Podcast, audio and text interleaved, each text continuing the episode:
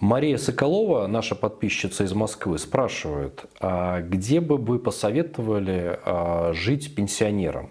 Людям, которые или вышли на пенсию, или вот-вот э, выйдут на пенсию, где лучше приобретать жилье? Вы знаете, как я всегда говорю своим клиентам, если у вас есть возможность, давайте мы с вами даже вместе поедем по побережью, погуляем, посмотрим, какой город вам больше приглянется.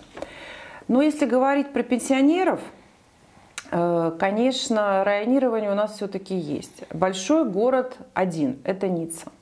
Там у нас больше выбор школ, секций для детей, бурлит ночная жизнь, много ресторанов, кафе. Но в Ницце живет примерно 300 тысяч работающего населения, это тоже надо понимать. Поэтому для пенсионеров я бы посоветовала район, наверное, Рокбрюн, Капмартан, Мантон и район Антиб, Жуан Липана. Там только малоэтажное строительство, э, там рядом всегда, как правило, порт, рядом пляжи, рядом маленькие магазинчики, ресторанчики. То есть там тихо, спокойно, ну, прекрасный климат.